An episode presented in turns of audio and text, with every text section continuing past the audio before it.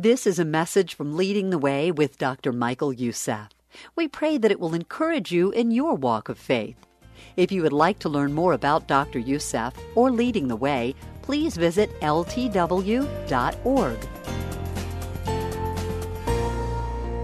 Of late, there has been a rigorous debate and discussion regarding the benefits of bread. What with uh, the wheat being genetically modified, the flour is being bleached, to say nothing of this gluten allergies that is being created and all the other allergies, which makes our bread really not the same bread that they ate in the time of Jesus. And the question that so many people are asking is this why, if bread has got all these complications and these problems we're facing today, that is so used in the scriptures so extensively? For one thing, as I said, the bread that we have today is not the same as the bread 2,000 years ago. Wheat, as God made it, or as God intended it, it was of vital importance for human health. So much so that there were many, many, many people at the time of Jesus who survived on just bread and water. Literally. That's all they ate. But listen to these simple facts about the real wheat as God made it. It contains some nutrients and it contains a certain vitamin E properties that is the richest in all nutrients that body need. In fact, among these things, it help preserve all of the cells in our bodies. But since these cells support our vital organs, they are literally absolutely necessary for life. Some scientists believe that so many of our health problems today, from inflammatory problems to infertility problems to allergy problem and to the rest of it, are caused by not being able to receive all of the unique properties and nutrients that found in that little grain. I know by now, probably some of you are saying, wait a minute, Michael, we did not get up on Sunday morning to get a lecture on nutrition. Just humor me for a minute and be patient with me because I'm going to show you something very important from the scripture. Because by understanding this vital importance of bread as God intended for us to have, by understanding the vital importance of bread to the existence and the health of the human body, it will help you understand what Jesus said about himself when he said, I am the bread of life. It'll help you understand all of the things that the scripture talks about bread and why it is used so extensively in the scripture. You see, in fact, when Jesus made this claim, I am the bread of life, to his original audience, to his original hearers, they were thoroughly aware and very knowledgeable about bread. Because back then it was the staple of life. There may be other food on the table. For some who could not have anything else, they just ate bread. In some parts of the Middle East, even today, bread is sacred. Many people in the Middle East to this very day would never dispose or discard or disregard a piece of bread, even if it is soiled and even if it's spoiled. Now that you understand a little bit of the importance of bread in ancient times, you begin to understand the claim of Jesus when he said, I am the bread of life. Today I'm commencing a new series of messages entitled, There's an I in the I am. In the Gospel of John, we see a lot of claims that Jesus made.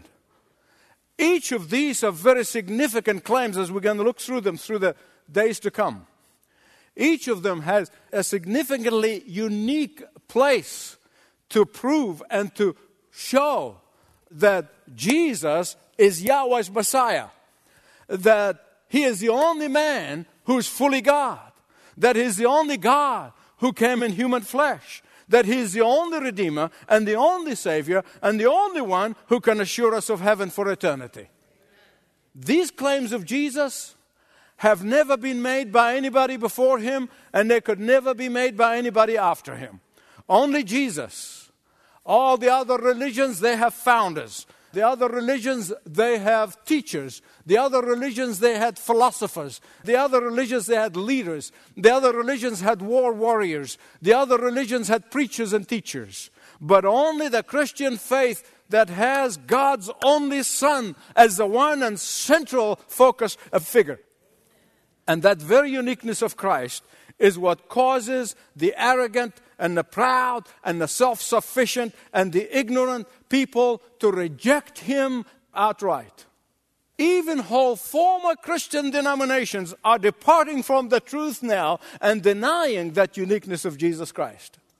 Former evangelical churches are now abandoning the core of this faith as Jesus and Jesus alone is the Savior. The first claim in this series is found in the Gospel of John, chapter 6, verse 35. Jesus said, I am. Because this is how he was introduced to Moses 1600 years before he was incarnate. You remember when Moses saw the burning bush and then he hears the voice of God and God speaks to him and God commissions him to go to Egypt and to free the slaves, his own people, who have been in the land of slavery for 400 years. He said, Go and get them out. And Moses said to God, He said, Who do I tell them sent me? He said, Go and tell them, I am sent you. Is that your name? Yes. Your name is I am? Yes. He's not I was, because that would make him the God of the past. He's not I will be, because that will make him the God of the future. But I am says that He is the God of the past, He is the God of the present, He is the God of the future, He is all forever the one and true only God. And if you look closely at this context of this passage, where Jesus claimed to be the bread of life, you're going to find that it came right after Jesus supernaturally, miraculously, by his divine power, was able to feed 5,000 men plus women and children only on five loaves and two fishes. And they were wowed. They were mesmerized. Now, beloved, let me tell you something. Hungry people will do anything to be able to get food hungry people in order to feed their children. They will do whatever it takes. Hungry people will literally worship the person who provides them with food. And that's what they were doing. Ah, but Jesus was only too aware of the fact that they're only coming to him because they fed their stomachs. And that's precisely what he's doing here by calling himself the bread of life. He is elevating the vision from focusing on that which is important to the body to that which is far more important to the spirit. He is transforming them from their present earthly need to their most desperate need of all, their spiritual needs. He wanted them to know that He is more than just a miracle worker. what Jesus is saying to them, and He's saying to every one of us, that important as bread is for life, important as bread is, as a food that sustains all of your body, that nourishes all of the cells of your body, that makes you grow as a person. Important as bread is for sustaining physical life. Important as it is being a staple food for life, as important as good bread is, but there is a spiritual bread that is far more important. There is a spiritual bread that you cannot live without. Without the spiritual bread, you could spiritually suffer and die slow death. Without the spiritual bread, you have no hope in this life, nor for eternity. Without the spiritual bread, life is helpless and hopeless, and eternity is bleak. Without the spiritual bread, this life becomes a slow death and eternal life is nothing but pain and suffering and torment. And so Jesus says, What?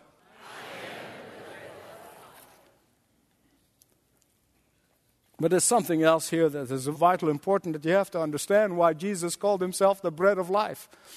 The disciples understood fully what that meant, especially after his death and resurrection. You see, back then they did not go to the supermarket and grab the loaf of bread to eat.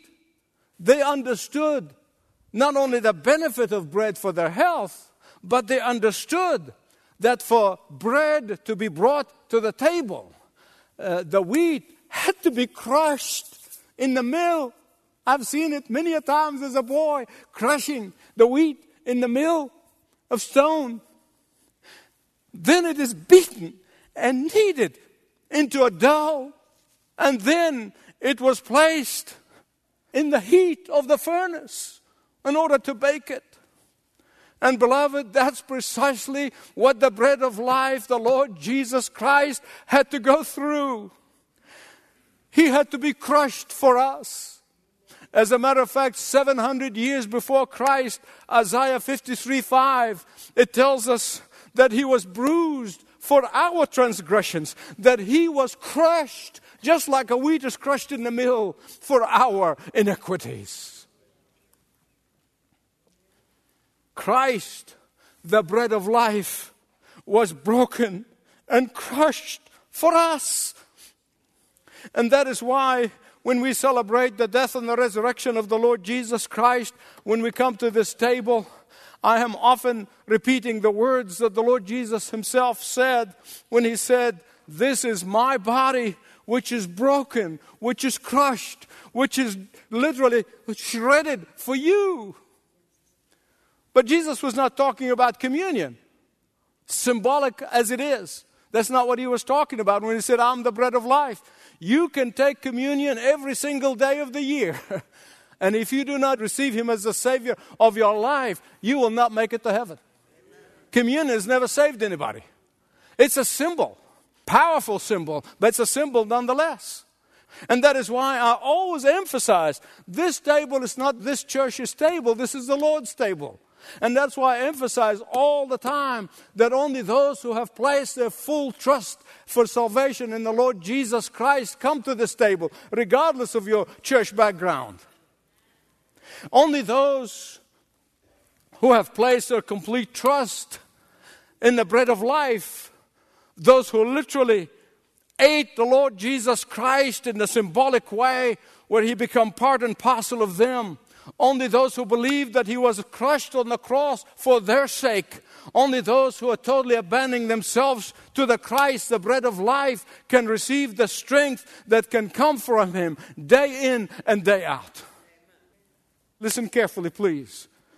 You do not receive Jesus as the Savior of your life and the Lord of your life, and then you stop. Nobody can stop after receive Christ as Savior. You have to feed on Him day in and day out, day in and day out. For the bread of life to strengthen you, it has to be a daily intake of it. You've never hear anybody who says, uh, you know, I have eaten last month, but I haven't eaten since. You say, probably that person is not even living around to, to make that statement or be dead. Beloved, every verb in the New Testament is a continuous tense. It's continuous to keep on, keep on, keep on. So I have a question for you. How do you feed daily on the bread of life, the Lord Jesus Christ? How do you daily feed on Him? How do you daily draw strength? How do you daily have that nutrients that your soul is desperately in need of? By feeding upon His Word by spending time in that Word, by spending time in His presence. Speak to Him as a friend, speak to a friend. In Matthew 4 4, Jesus, quoting the Old Testament, he said, Man shall not live by bread alone, but by every word that comes out of his mouth. In Jeremiah, here's that Hebrew language again, the metaphoric language that the Hebrew people used. Here's what Jeremiah said in 15 16. When your words came, I ate them. How did he eat them? Did he munch on the scrolls? No. That is a figure speech of believing it, devouring it, spiritually speaking. He said, And they were to me joy and my heart's delight. Look at the words of Jesus again in John chapter 6, verse 35. I am the bread of life, and he who comes to me will never go hungry.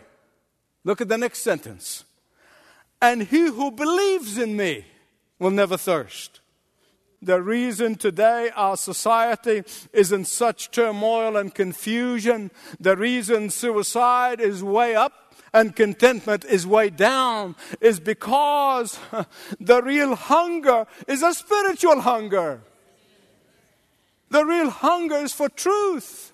The real hunger is for deep satisfaction that only the bread of life can give them.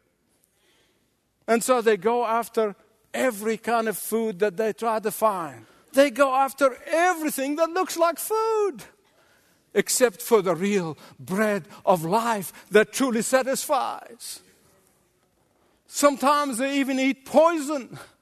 They're searching for satisfaction in their spiritual hunger in all the wrong places. And that is why Jesus said, What? There are some people who have received Jesus, they know Jesus, but they spend the rest of their Christian life eating junk food. You don't have to be a scientist to know that junk food is not good for you. Beloved, here's the absolute biblical truth material things will never, ever, ever satisfy the human soul. I don't care what it is, it will never satisfy the human soul. Whether it's things you eat, or whether things you see, whether things you wear, or the things you do, they will never satisfy your soul. Not only that, but the human soul could never be filled by another person. The spouse can never give you what only Jesus can give you. A friend can never fulfill you. An empty vessel cannot fill an empty vessel.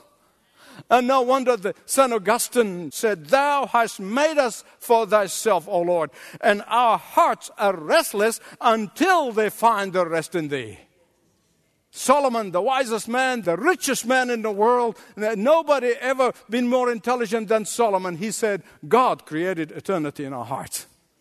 Only God can fulfill it. Only God can feed it and satisfy it.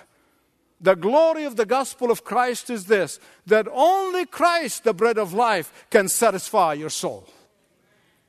Only Jesus, the bread of life, can give your restless heart rest. Only Jesus, the bread of life, can heal your sick spirit. Only Jesus, the bread of life, can feed you with the real nutrients that your soul needs, that every cell in your soul needs, that your soul is craving for and longs for.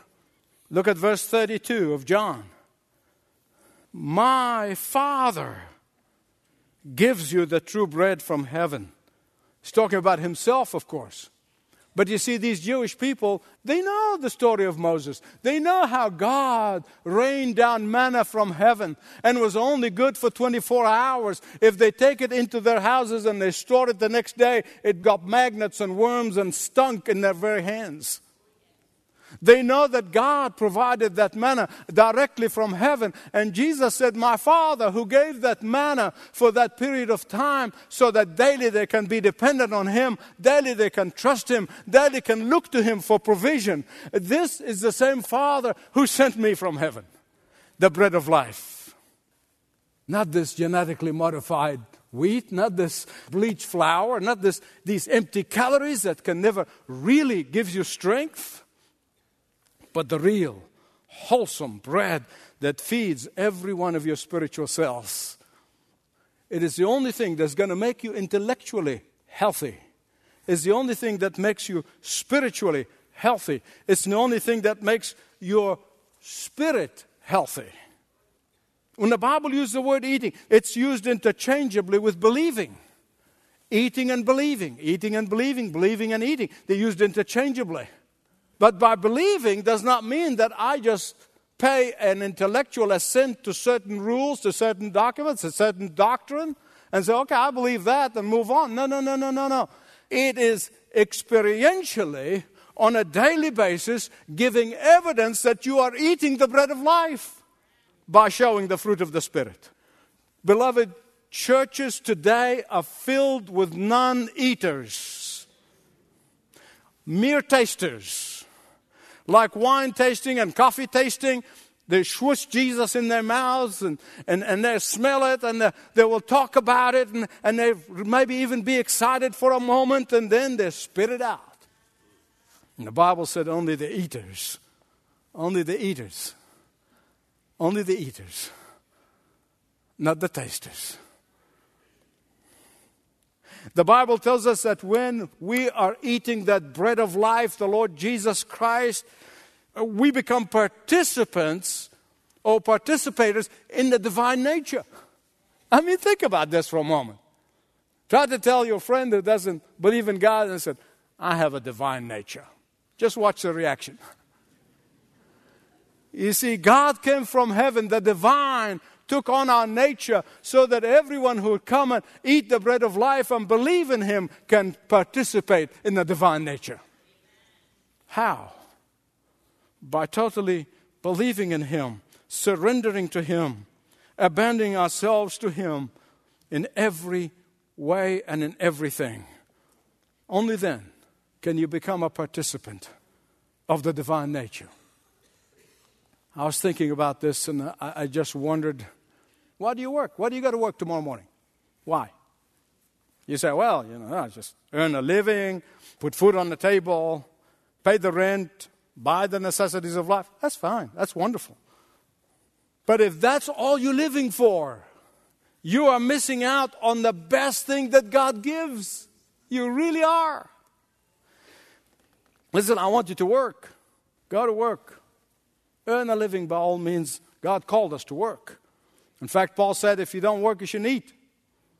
There's nothing wrong with that. I'm not putting that down. In fact, the other way around. But when you have the bread of life as part and parcel of you, part of your digestive system, part of all of your spirit and soul invading all of you, you're going to discover that when you go to work tomorrow, that the people you meet, that the situations you're going to face, that the challenges are going to face you, that the decisions you're going to make, they all become part of God's greater plan. And you begin to see Him because the bread of life goes to work with you. And when the bread of life, you're feeding on that bread of life, not just one day one moment and experience it and stop, but daily. The Word of God, feeding, feeding, feeding. You're going to find that your life is being transformed day by day by day by day, that you're going to find that each new day is more exciting than the day that passed. Father, only you know where everyone who's sitting in this place or watching around the world, only you know where they are. You know where they are spiritually, you know where they are physically, you know where they are emotionally, you know where they are intellectually, and therefore, Father, we come to you with confidence. You're the bread of life. Lord Jesus. You are the bread of life. And we are so grateful for helping us to feed on you, Lord Jesus. We're so grateful that you're the only one who not only sustain us spiritually in this life, but will take us straight to heaven for eternity, where we'll be praising you forever. Father, I pray that if not a single person here who does not know the bread of life would know today and Father, for those of us who know the bread of life, and oh God, and spiritually are living on junk food, Uh, wake us up before it is too late. Wake us up that we may know that only the bread of life not only sustain us in this life with all of its challenges, but will carry us all the way home safely to heaven. For we pray this in Jesus' name.